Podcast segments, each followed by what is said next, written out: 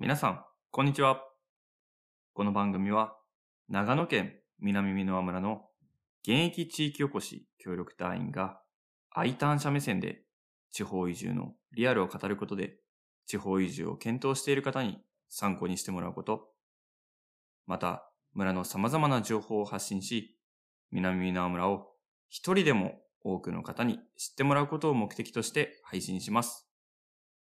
南箕輪移住ラジオ M ラジのパーソナリティを務めています。地域おこし協力隊の岡村なるきです。よろしくお願いします。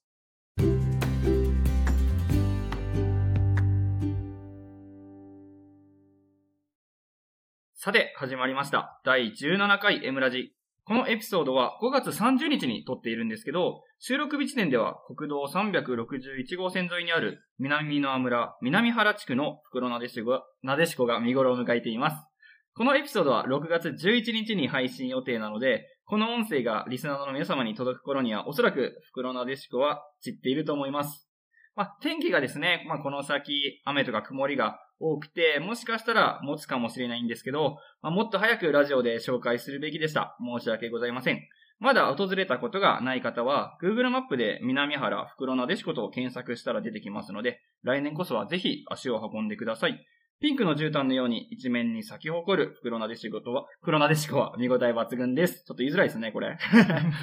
では、今日も張り切って収録していきましょう。前回に引き続き、南水村を飛び出しての収録になります。今、私はどこに来ているかと申しますと、長野県木曽町のコワーキングスペース、フラット木曽というところにお邪魔しております。そして、今回も素敵なゲストをお迎えしております。長野県木曽町の地域おこし協力隊であり、基礎のリアルをお届けするポッドキャスト、基礎ラジのパーソナリティを務めている、服部康秀さんです。服部さん、本日はよろしくお願いします。よろしくお願いします。まあ、早速なんですけど、今今日フラット基礎初めて、えー来たんですけど、すごい綺麗な施設ですね。そうですね、こちらが、あの、木曽町にある、まあ、コワーキングスペース的なところで、まあ、えー三今これで4年目になるんですけど、はい。2階はかなり、あの、いわゆるコワーキングスペースそうですねもうザって感じではい。で、1階は結構地元の人も出入りするような、まあ、イベ半分イベントスペースみたいな、うんコミュニティスペース的な感じになっていて、はい。うん、なんか自分としては、まあここのその設立とかには全然関係ないんですけど、うん。たらコワーキングスペースという東京の文化をどうやってこう基礎に馴染ませていくかみたいなところで、すごい上手に地元の人にもこう、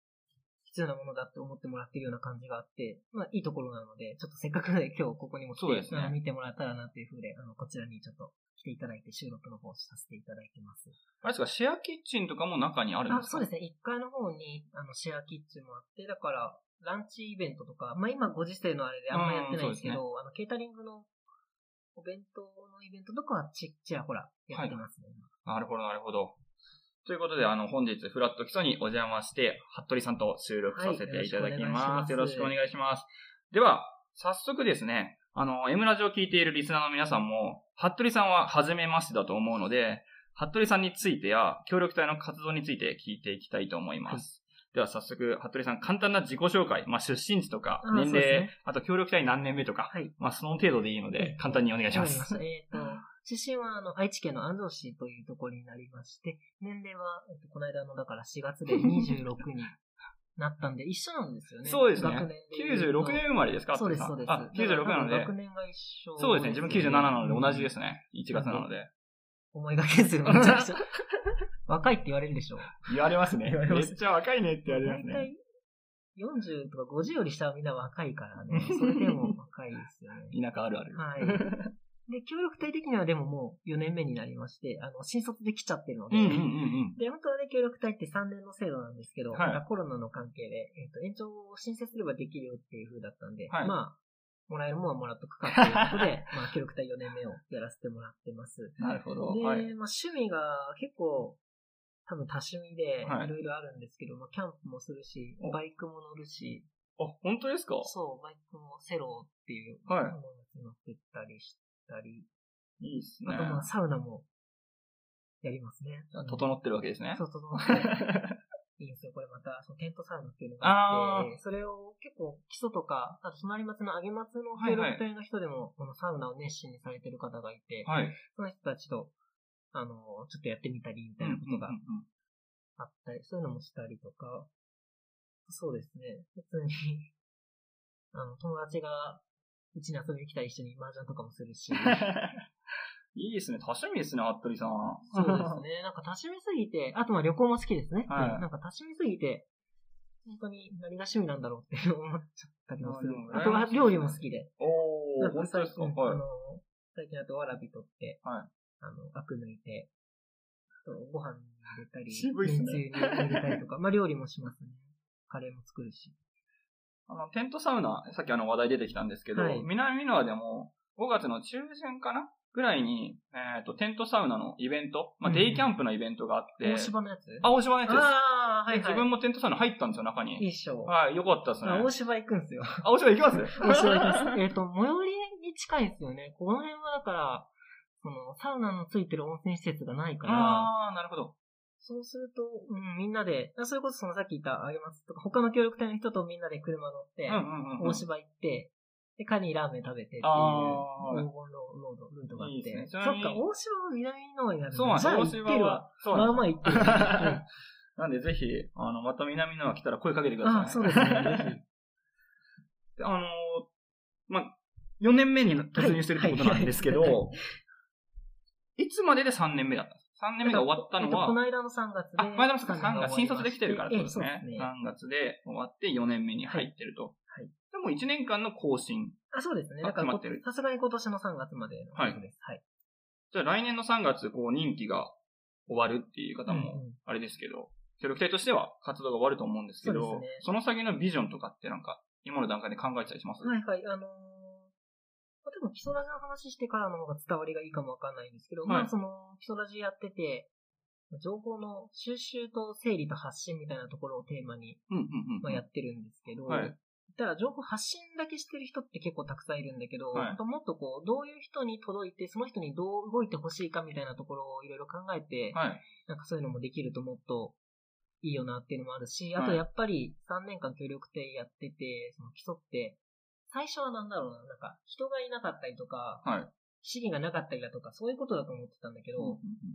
めっちゃ資源もあるし、できる、なんだろう、能力のある人もめちゃくちゃたくさんいるし、うん。あとはこういうのがどうやって繋がっていくかっていうところなんだろうなっていうことを思うようになって、うんはい。でそれで、あの、基礎ラジオをやるようにもなったんですけど、まはい。あそういったことをしていくにおいて、やっぱり基礎ラジ自体もいいことだと思うんで、はい。ちゃんと続けていくためにそれを法人化して、ちゃんと仕事、えっ、と、そういう関係で仕事を取っていって、だから、地道なところで言うと、ホームページ作ったりもするし、うんうんうん。なんか、文字書いたりもするし、なんはいかそういう細々したことでとりあえず法人化にしていって、で、あの、なんだ、その方が一緒に仕事しやすくなるんで、うん。うん。で、やっていこうかなっていうふうで思っていて、まあどうせそれは今も、あの、やってるんですけど、はいうんうんうん。だあれですか、はい。1年後は企業を一応視野あに入れて働いてるもうもう今、それを準備をしていて、ほぼしてるんですけど、はい。どうせ、その、だってこの、延長できるよって言われたのも2月とかそうですね。割と最近ですよね。いや、それ、なんかさ、そう、それなんだろう、それないとダメな人にとっては遅いし、うんそれあれ、それは関係なくなっちゃうとういうかね、んうんうん。やる人はやるから、うんだから別にもらわなくてもいいんだけど、まあ、どうせ総務省がお金持ってるぐらいだったら、自分がもらってこの辺で使った方がうん経済のためになるわっていうぐらいの感じで、まあ、もらえるものはもらっとこうかなっていう風で、えっ、と、やってる感じなんで、なるほど。でもある程度、まあ今も動き出してるけど、まあ半年っていうか1年後か。約1そうですね。年後のまあ、ビジョンが見えてるっていう。あのとりあえず1年、その、食う食わないっていうことを考えなくてよくなったので、はい。もうちょっとこう、なんだ、物事の中で優先順位が変わったのかな？っていう感じですね。あくまで。ですね。なるほど。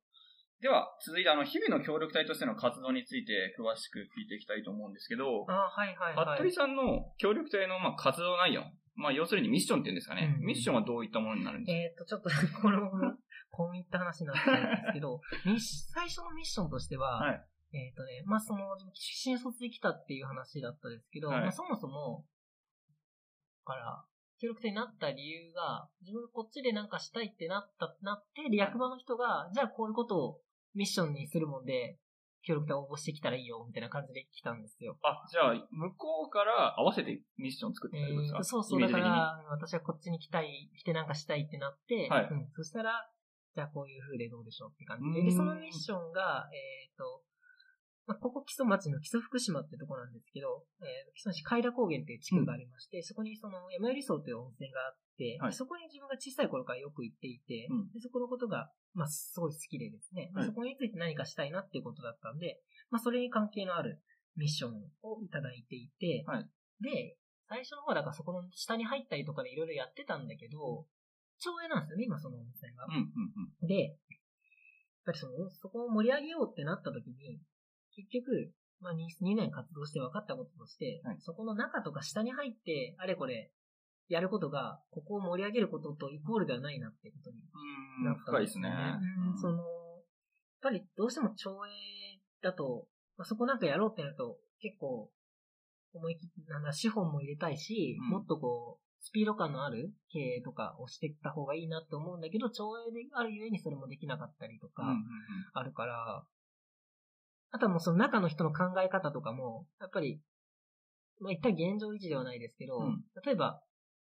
こういう企画をやろうって言っても、まあ特にコロナだったっていうのもあるんだけど、うん。いや今はコロナだから、これやめた方がいいよって言われちゃうと、うん。そのう、ん正解ないじゃないですか、そこに。っ確かに。てなった時に、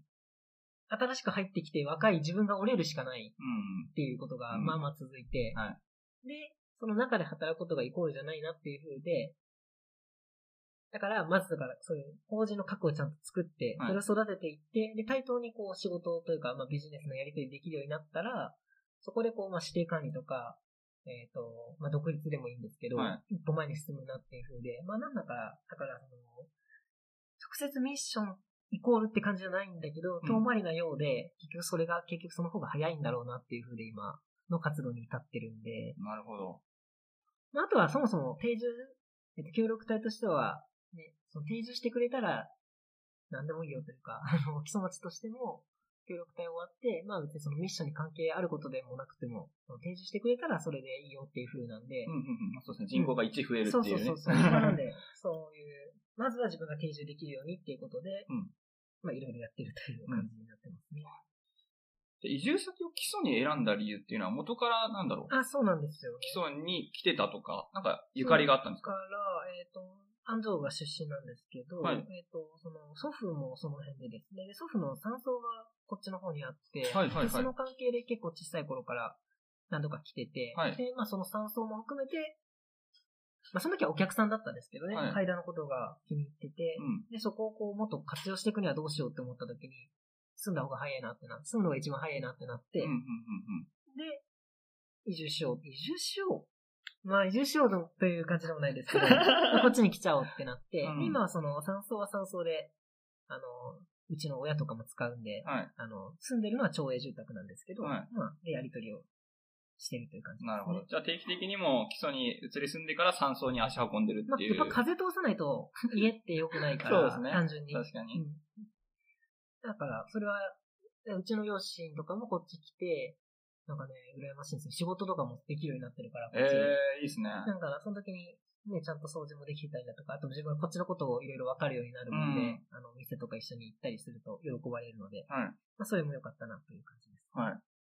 服部さん、新卒で協力隊っていう選択したと思うんですけど、そうですね不安って正直なかったですか？なんか、どっちにしろ不安じゃないですか。まあ、実そうですね本当はうん。その就職するにしても。はい。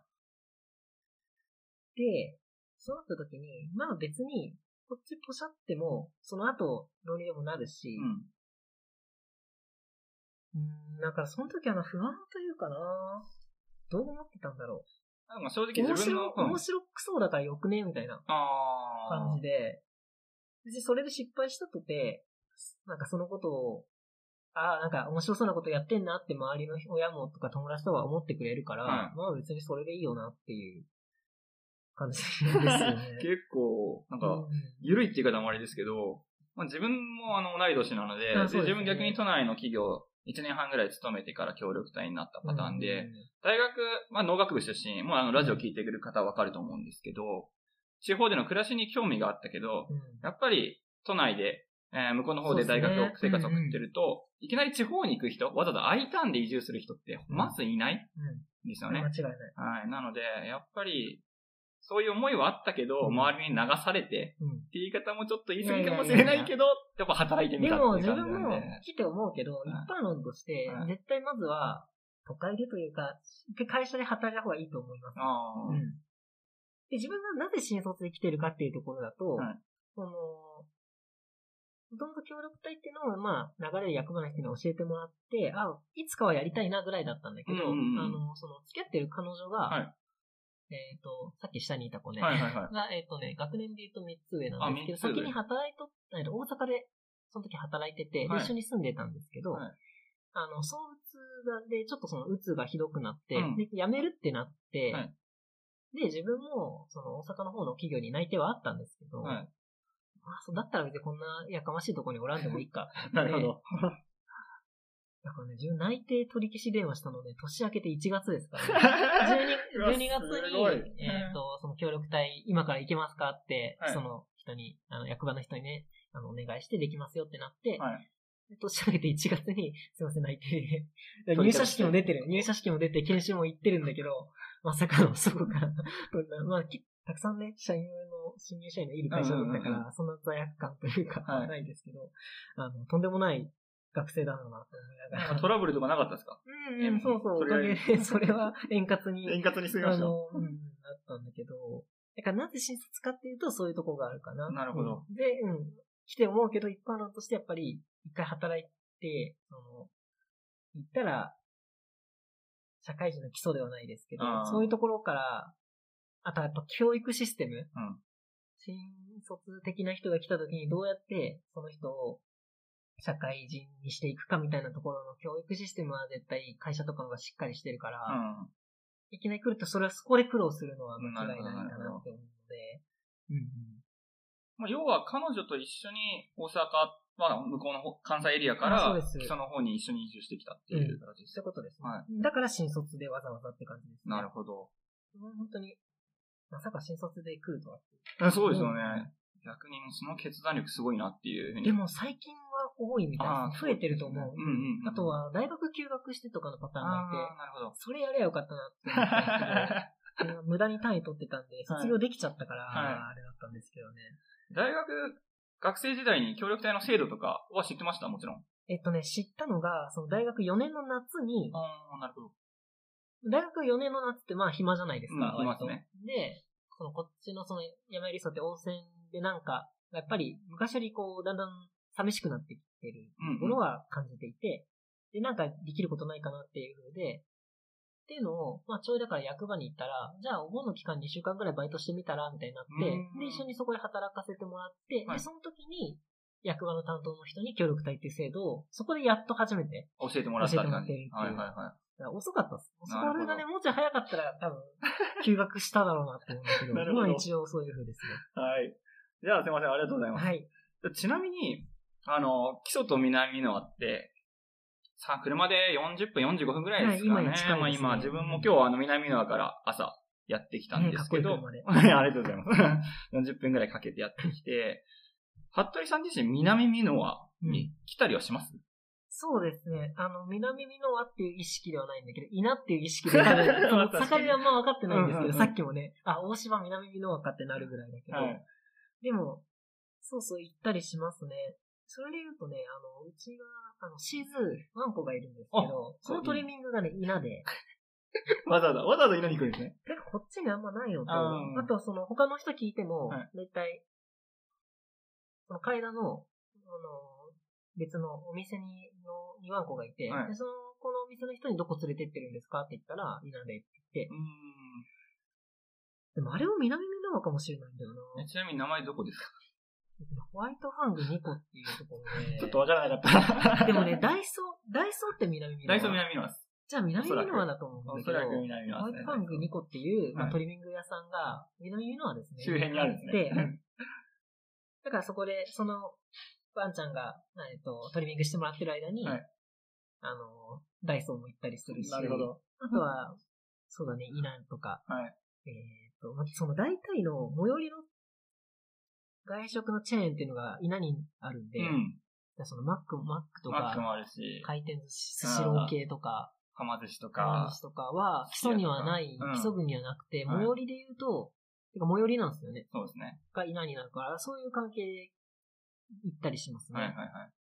で南野ってあの、飛び地がある。はい村なんはいね。ですけど名刺に書いてあるで、多分、ゴンベと、ゴンベトンネルはい。を抜けて、南野来ると思うんですけど、うん基礎の方から南野にゴンベイトンネル抜けていくときに、うん南野入って、一回稲噛むんですよ。稲噛んでまた南野になるんですね。うんうん結構そこがややこしくて、自分も南野に住んでいながら、どこが稲でどこが南野か、まだうん。慣れない。結構稲と入り組んでるんですよ。入り組んでる。はい。っていう感じですね意識をしてないもんな。あっち側って。そうなんですよ。そうそうそうで今、あの、ゴンベイトンネルの下りが出たんですけど、はいまあゴンベイトンネル、ちょっとあの知らない方もいると思うので補足させていただくと、ゴンベイトンネルっていうのは国道361号線にある長野県の塩尻市と南野村、まああと飛び地なんですけどねうん、飛び地を結ぶ全長4467メートルのトンネルになります。で今から16年前の2006年の2月に開通しました。で、そのトンネルの開通によって、稲と諏訪地域と木曽地域が短時間で結ばれることになって、まあ通勤だったりとか、ある買い物、観光などの生活圏の変化が起こったって言われています。ただ自分も移住してくる前なので、うんあの、全然わかんないんですけど、前の状態が。うんうんただ、あの、もともとゴンベイ峠っていう林道だけしかなかったので、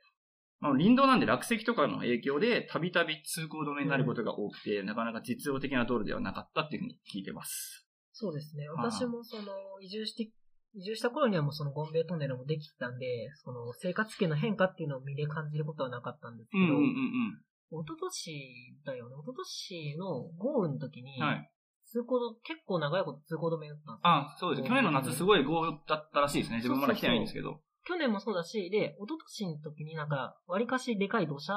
トンネルの、トンネル出たとこの橋桁が落ちちゃったかなんかで、もう、何ヶ月も、その、あの、あそこが使えなくて行くなら、そのゴンベイ峠峠行くか、塩尻回りで行くかっていう風になって、はい。そうするとやっぱり、なかなか行かなくなった、行けなくなったっていうのもあるし、かなり遠回りですもんねだからやっぱあれの存在はね、めちゃくちゃでかいですね。偉大ですよね道も楽ですしね。うん無料なのには有料道路かっていうぐらい綺麗ですからね。うんはい。自分も調べて16年前って聞いて驚きましたね。もっと最近だと、うん、思ったんですけど。自分はその、その時に基礎に、あ基礎から稲行った時のゴンベイトンネル、抜け出す。下り坂があるうんですね。あそこから見る、たら南アルプスうん。がすごい好きで、そうですね。すごい綺麗です。うん、あれはなんか、基礎の景色ではないんだけど、えでも基礎から稲に行かないと、あの、そうですね。あの、何、方向で見ないから、一種あれは基礎の景色だと思っていて、あ のあの景色は好きですね。すごい開けて見えますもね。そうそうんそう、やっぱ基礎谷と全然違う。うんこっち来たらわかるけど、ね基礎谷ってもっと空が狭いから、うんうんうんうん。稲谷とか言うけど全然広いじゃん。うんだからあの感じは結構好きで、こんなん谷じゃねえっつって。うんそうそう、こっちと比べるとね、ねいい景色だなっていつも思ってますね。では、続いて、服部さんの活動の一つである、はい。基礎ラジについてお聞きしていきたいと思うんですけど、5月30日時点で113ものエピソードをうんおそらくすごいですね配信していると。もう M ラジの大先輩ですね。いろいろ今日も盗めるものは盗んで帰ろうと思ってるんですけぜど、はい。で簡単にあの、リスナーの皆様に基礎ラジの説明していただいてもよろしいですか？そうですね。えっと、まあ、文字の通りなんですけど、基はい礎とラジオで基礎ラジなんですけど、まあ、基礎のリアルをお届けしようっていうことでやってる、まあ、ポッドキャストですね。うんで、ゲスト、大体ゲストを呼んでて、まあ、たまに、あの、パーソナリティがまず私と、はい。えっ、と、もう一人協力隊の長屋さんうん。と二人でやってるんですけど、二、人の回もあるんで、大体ゲストをどこからか呼んでやってます。うん。で、まあ、ゲストっていうのが、まあ、基礎に関係ある人っていうことで、これも、ただ何でも言っちゃいが、言っちゃったもん勝ちというか、別に基礎に住んでなくてうんうんうん。も、基礎に来た人とか、うん。それこそ基礎に行こうと思ってるだって、うん。基礎と関係あるから、うまあ、そういうことで、みんな呼ぶ、ゲストはもう誰でも呼ぶんですけど、面白そうな人いろいろ来てもらって、で、まあ、よくあるのが、その人がなんかやってることの話をして、で、その人がどういう人とか、なんで今回基礎に、まあ、来たりだとか、興味持ったりだとか、みたいなことをしてっていう風で、だいたい30分から1時間ぐらいの構成。で、週2で、すごいですよ、火曜。金曜、毎週火曜金曜では週2で1年やって、はい。100ちょいっすよね。そうですね。いや、そう、週2なんですよ。大変。大変だったというか、でもその、そのストレスが良かったんだろうなっていうのは思いますうね。ん。自分今週1で配信してて、はいはいまだ15回。うん。あ、でもまあ今回のエピソード17回なんで、ですね。あれなんですけど、だから100超えるって、今想像がつかないっていううんか、つかないと思う。はい逆に上げてきた、1年間やり通したっていう服部さんと、もう一人今日はあのいらっしゃらないんですけど、長屋さんっていう方がいるんですけど、その活動自体すごいなっていうふうにいつも思ってます。で、基礎ラジあのいつも拝見させていただいてるんですけど、オープニングあの、馬のパカラパカラっていう足音あはいはいはい。と、ヒヒーンっていう鳴き声から始まるのが基礎ラジの多分お決まりじゃあないですか。そうですね。あれってどうやって撮ったんですか？えっとね、あれはね、最初はパカラッパカラもヒヒンもフリー音声を取ってきて作ってたんですけど、はい。今はヒヒンは取ったんですよ。その基礎馬っていう馬さんがその基礎にはおりまして、うん。はい。で、どうだろう？そんなにだけど、夕方ね、お腹がすく、すき出すとヒヒーンって。えー、あ、じゃあ空腹のタイミングに泣くんですか？ことが多い。そうじゃない時も泣くと思うんだけど、はい。でそのぐらいの時に、あの、マイク向けてしばらく粘ってて、で、それヒヒ、生ヒヒを取って、生ヒヒ撮って。で、それを、あの、パグラッパからは、こっちのその基礎馬って蹄鉄はあんまつけないんで、あー。ああいういい音はあんましないんで、だからあれはまだフリーなんですけど、でもそれとそれをくっつけてはい作っ、あの、なんかオリジナル音源になってるんですけど、で、足音はフリー素材だけど、ヒヒンは、ヒヒンはそう本物の基生礎馬そうです。日本のこの、あれですか、基礎地域の在来種ってことですよね。そうですねええね。の音を取ってるはいっていうことですね。でまあ、今あの、YouTube とか TikTok とか動画が結構主流だと思うんですけど、はいはいはい。なんで今、ポッドキャスト、まあ、基礎ラジオを始めた経緯なんか聞けたらまあそうですねいいですか、。はいまずまあ、音声にしようってなったのは、まあ、なんか私も、長屋さんも、なんかそういうポッドキャスト的なのを、この協力隊とかなる前から、はい。まあ趣味的な感じでやっていたっていうのもあったし、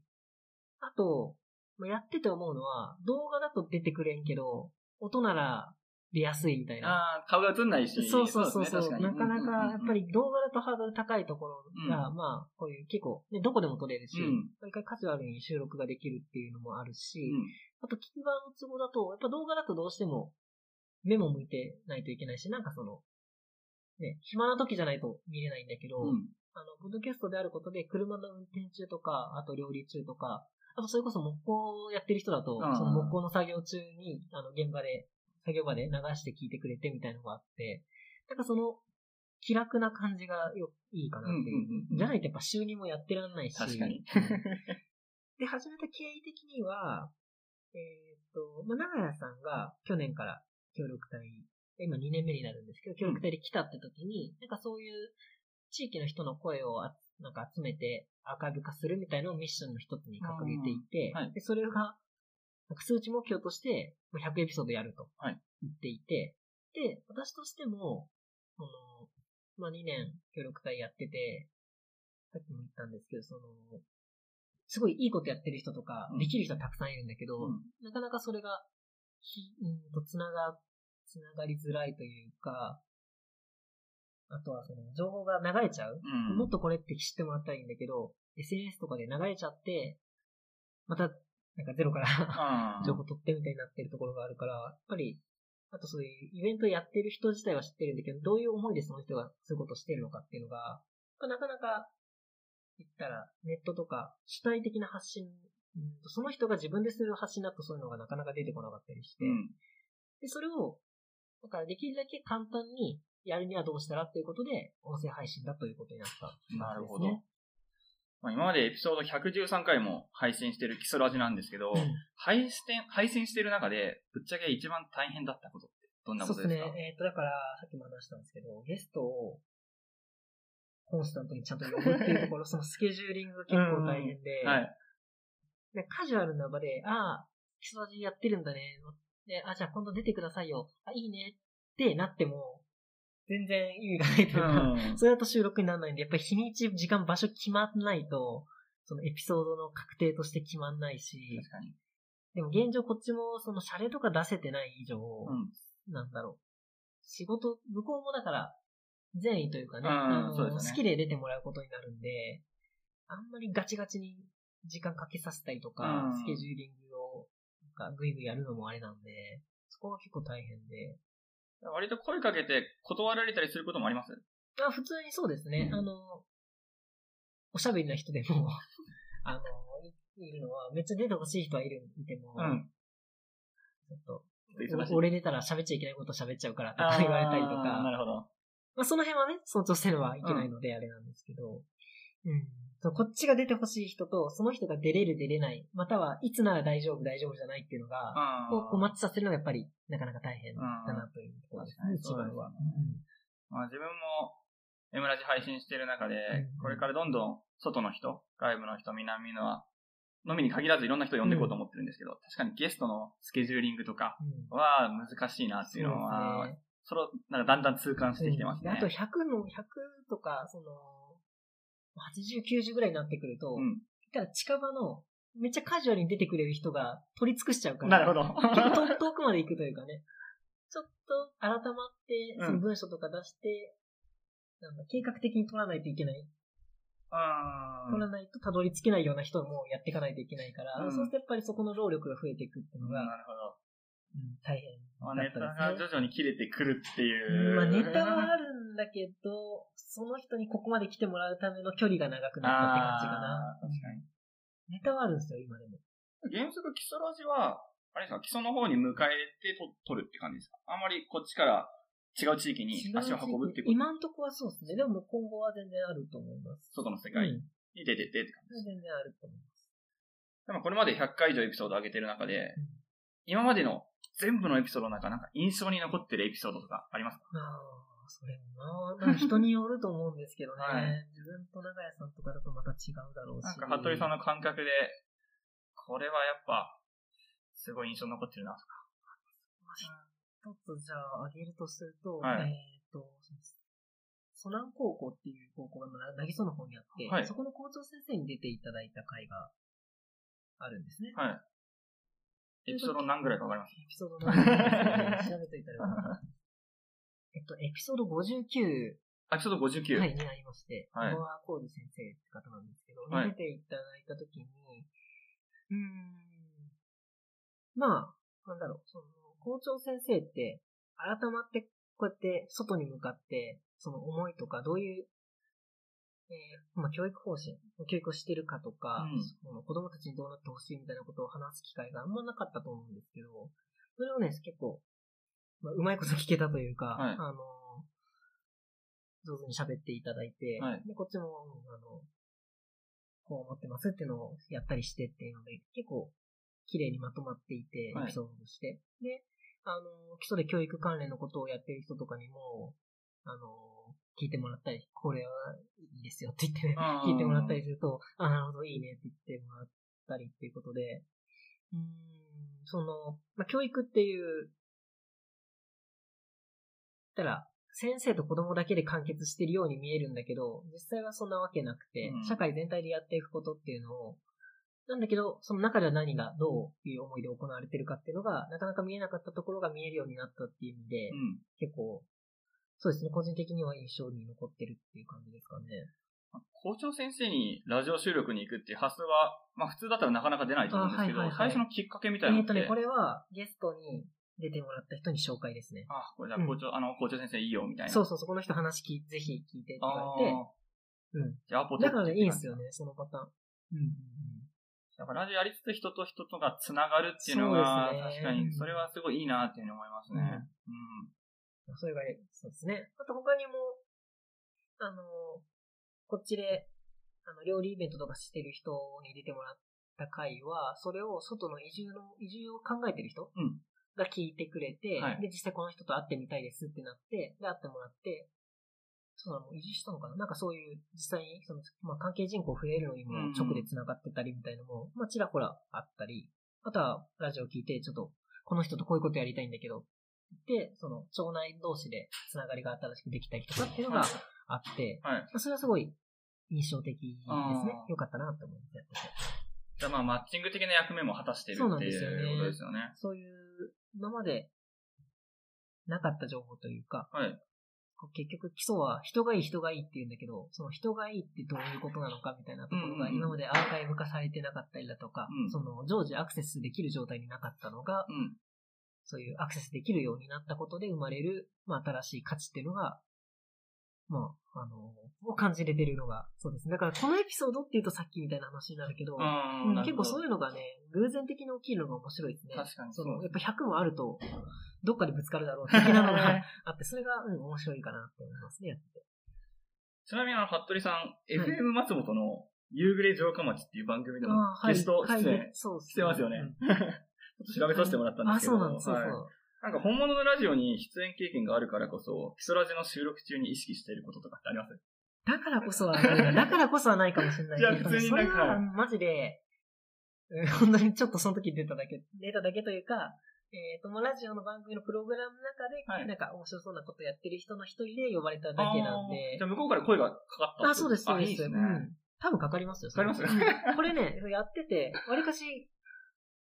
3ヶ月目ぐらいで声かかったと思うんで。ほぼ、ほんと序盤ですね。わりかしだからね、あ、いや、よう調べとんなっていうのが。確かに。うん。きっとそのうち呼ばれると思うんですけど。そうですね。でも、あ、それ思ったのは、まあ、曲流せるっていいなって思った。ああ、わかる、すごい。ポッドキャストは版権のあれでできないじゃない、著作権がね。だから、ああ、そういう意味では FM というか、そういう流せる電波持ってみたいなっていうのは思ったっていう、それだけから、それぐらいで。で、そうですね、普段意識していることっていうと、うん、やっぱり、その人、えっ、ー、と、ゲストさんのいいところを、ぜひみんなに知ってほしいっていうところかな。うん、なんか、結局、愛だと思うんですよね。あれですけど。深いですね。その人のやってることとか思いとかに、まず自分が、いや、これってすごい、すごいなってまず思って、それを、えっ、ー、と、これを聞いた人が、どうやったら伝わるかっていうふうで、うん、まあやっぱり意識してますね。だから、言ったらなんだろう、その100%その人が話したいことを話してもらえばいいってわけじゃないと思うんですよ。うん、ある程度こっちで、こういうことは聞きたい、これは聞きたい。でもこの辺は自由に喋ってほしいみたいなところがあって、はい。そこをこう、喋りながら、相手の様子を見ながら考えてるって感じですかね、収録中に意識してるで言うと。じゃあいろいろ、こう、実際に本番中に収録しながらでも話す方向とかをちょっと変えたりとか。うん、まあでもめっちゃ考えます。めっちゃ疲れますよね。結構疲れます。正直。そうそうそう。だから考えますね。で、それがバチッと合う時の、なんか気持ちよさみたいなのがあすね。あって、えー、だから、それは結構、意識してますね。一番こういうポッドキャストの難しさって、ゲスト呼んで、うん仕事上の付き合いでちょっと話したことはあっても、うん、こう、まじまじと話すことって大体その時が初めてじゃないですか。人柄とか性格がわからない状態でいきなり収録をやるって結構リスクなんだけど、そうそうまあそれを喋りながらやっていくっていう。まあ、それはね、それは面白いと思う、うん、そうなんですよ、ね、思えれば面白いし、それはね、それが面白いと思うので、はい、あのやってて楽しいんですけど。うんうんうん。そうですよね。じゃあ最後に、これからの基礎ラジの目標をちょっとお聞きしてもいいですか？ああ、そうですね。やっぱりまずは続けるということになりますね。うん、あの、やっぱ移住につながったりだとか、まあ聞いてくれてる人もそこそこ増えてきてて、うん、まあいいことをやってるという自負はあるので、はい、今はね、あの、私も長屋さん協力隊だからできてるけど、それを今後も続けていくためにっていうことで、うん、まあ、あの、基礎ラジの番組自体をで収益動向ではないですけど、うん、まあ、さっきも言ったような、その基礎ラジから、基礎ラジをやってることによって生まれる新たなつながりから、まあ、出てくる価値とかを、うん、まあ、どうやってマネタイズしていくかとか、あとは、こういう音声配信とかインタビューの経験を、で仕事をもらえるようにっていうことで、まあ、とりあえず法人化にはしていって、はい、で、うん、あのー、やっぱりいろんな情報というか、蓄積がやっぱりあるので、うん、そういうのを利用し、使ってって、うん、また、教育方面とか、あとは観光方面とか、いろいろできることとか、こういう人知ってるよみたいなのがあるんで、そういうのを価値にしていって、会社として成立させつつ、番組は番組で続けていきたいっていうのが、まあ短い目標ですね。はい。で、そうですね、長い目標も言えば、究極、その、これを聞い、高校生とか、中学生、まあ、あの、子供たちがこれを聞いて、大学とか行ったりもして、これも聞いて、大学とか行って、で、この基礎に戻ってきた時に、一緒に何かできる。あうん、で、逆にその基礎ラジオ聞いてることで、あ、基礎にもこんな面白い人がいるんだって学生、子供たちが知って、うん、で、大学で外出ていろんな勉強してきて、うん、あ、じゃあ今の俺なら、これとこれ、この人となんかこういうことできるんじゃないかって、そういう希望を持って、ああ、帰ってくる。帰ってくるのができてくるといいなっていう感じですね。やっぱり外出てっちゃうのって、なんか仕事がない仕事がないって言うけど、仕事はありますよね、基礎っていうか、どこもだけど。どこも人手不足で、うん。ね、困ってるぐらいだから仕事はあるんだけど、うんやっぱ何がないのかなって思った時に、やっぱりなんか面白みというか、まあ希望って言うとちょっと話がぼやっとしますけど、うんうん、なんかこっち来て、いたら大変だけど、こうこうだから頑張れるみたいな、うん、っていうのがないとやっぱり張りがないじゃないですか。で、それをこっちの子供たちが、うん、結構、親世代の人たちって、ちょっとこの、自分の地域を卑下するように言うわけですよね。うん。確かに。でそういうとこがね、で、まあこんなところって言って、あの、外出て、まあ向こうで、別にそれが悪いことじゃないけどね、うん。別に帰ってこないでそっちで働いてっていうパターンがあるんだけど、でもそれゆえに、本当はこの子って多分、基礎帰ってきた方がいろいろと面白いことできるんじゃないのっていう子も、それに気づかずにというか、気づききっかけがないからっていうパターンが多分あると思うんで、うんそういう子が、うん、あ意外と基礎で戻ってこういうことやっても面白そうだなって思うきっかけ作りが、まあ番組だけに限らず作っていけるといいなっていうのは思っています。はい。ど。基礎ラジですごいいいなと思ったのが、はい高校生、基礎のああ、そうでしょう。高校、基礎にある高校のゲスト、二人でしたっけ？を多分うんで収録した回も多分あったと思うんですけど、まああれがいいなっていうのが、うん。学やってくださいねも積極そうなんですよね。あの、ちなみに、南野はもう、上稲農業高校っていう、はいはい、ここえっ、と、高校もあるし、あと、信州大学の農学部。も村内にあるので、そういう意味では学生をどんどん使って、うん。まあ、村の情報を発信していくっていうのも面白いかなっていうのは思ってまで、すね。それがこう、学生にとっても刺激になって、うん。そういう、まあまた戻ってくるきっかけとか、まあ、になってくれるといいなってのは思ってますね。うんそうです。あとこういう面白そうな、で、年も近いし、そうそうそう。ん。面白そうななんか奴らがいるなっていう風で、で、じゃあ、この人たちはなんで基礎に来てるんだろうっていう、その得体の知れなさからの 探求心みたいのが、うん。あの、その子の中で芽生えていくとう、ん。それも面白いなと思うし、うん。でそれがこうやって形に残るから、うんそこの場には入れなかったとか、あと自分は出るの恥ずかしいみたいな学生も、ちょっとそこからタッチできたりするきっかけにもなったりするんで、うんそういう意味でやっぱり学校に潜入できるっていうのは、それは協力隊の強みでもありますね。うん確かにうん。その、これもしね、個人で趣味として始めてたら、なかなか高校生出てもらったりとか、評価出ないですよね。うんちょっとうんハードル高いんで、協力隊ならでは、その役場の人にもそうだけど、役場とか学校関係者とか出てもらいやすいのは協力隊の強みでもあるので、うんうんうんうんそれはぜひややるといいです。そうですね。貴重なアドバイスありがとういございます。では、あの、多くの質問答えていただき、ありがとうございました。はい、いえいえ。ここで一息つきたいと思います。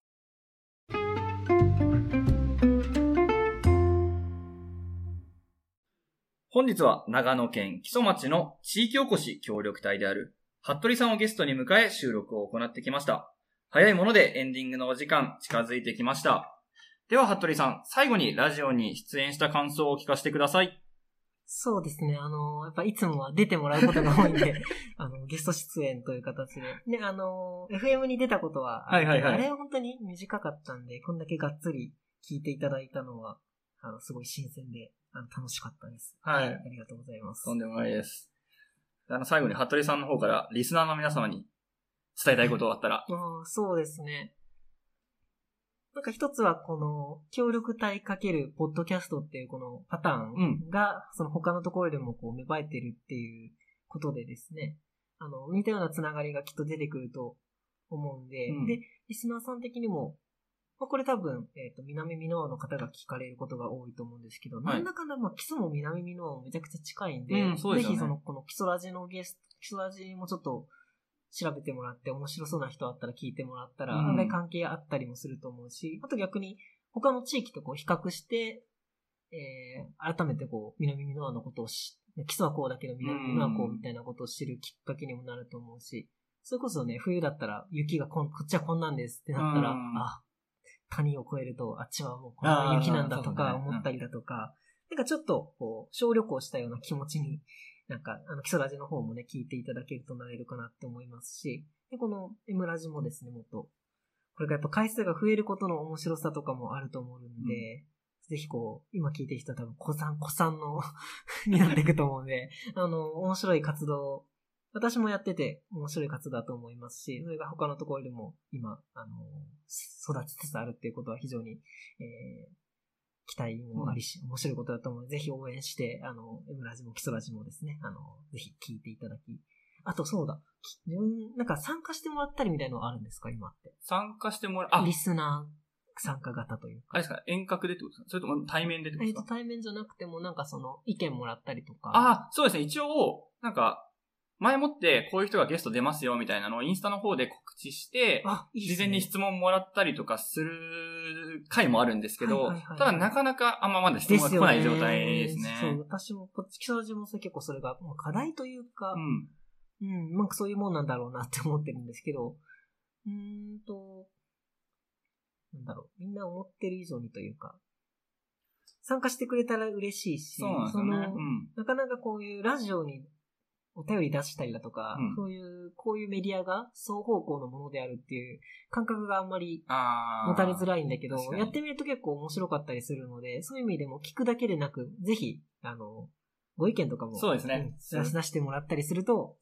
この、村知事というか、それが南美濃自体がもう、あの、盛り上がることにもつながると思うので、なんかそういった方も、もし関心のある方がいれば、やっていってもらったら楽しいだろうなっていうのは思いますね。はい。まあ普通の FM だと、ダイレクトに流れるじゃないですか。ああ、そうですね。だからそういうところで自分のした質問がダイレクトに流れる面白さっていうのがあるかもしれないんですけど、ポッドキャストだとどうしてもちょっと時間差があるじゃないですかね。まあまあまあまあ。まあそこがね、難しい部分ではあるかなと思うんですけど、まあ、キソラジも M ラジも質問、ぜひご意見とかね、うんそうなんで受け付けているの受でけ、付けてはいるんです 皆さんあの知らないかもしれないんですけど、受け付けているので、もし何かありましたら、どしどしご意見を。あとはやっぱこの人はい出てほしいっていう、その垂れ込み情報とかああ、も。確かに。そうですよね。うん欲しいでしょ。きっと欲欲しくなると思うんですよ。だから、これ聞いてる人も、みの、南美濃の面白そうな人いたら、ぜひね、その、エムラジのインスタとかに、通、通報してもらえるとうん、実そうするとね、1ヶ月後ぐらいにその人がポンと出たり、みたいなことがあるので、なんか、うん。ぜひ、もちろん聞いて、で、参加もしてもらえるといいかなと思います。そうですね。で、今さっきも話出たんですけど、基礎と南の輪ってゴンベイトンネル抜ければ割と近いんですけど、やっぱカミーナはカミーナ、基礎エリアは基礎エリアっていう、ちょっと独立してるっていうイメージで、まあ自分も辰野町とか美濃和町、上名にある、うん。えっ、と、市町村とはある程度こう関わり、協力隊同士の関わりがあったりするんですけど、基礎って近いのにもかかわらず関わりが少ないなっていう印象があったので、まあこのラジオをきっかけに、まあこれからも服部さんとかぜひぜ、ひはい、長井さんとかも含めて、いろいろ交流していけたらなとええ思っておりますので、はいよろしくお願いしま。ますそれでは来週の M ラジでお会いしましょう。最後までラジオを聞いてくれたリスナーの皆さん、そしてゲスト出演していただきました、服部さん、本当にお忙しい中、ありがとうございましどうもた。ありがとうございました。以上、長野県南美濃村地域おこし協力隊の岡村成樹でした。さようなら。さよなら。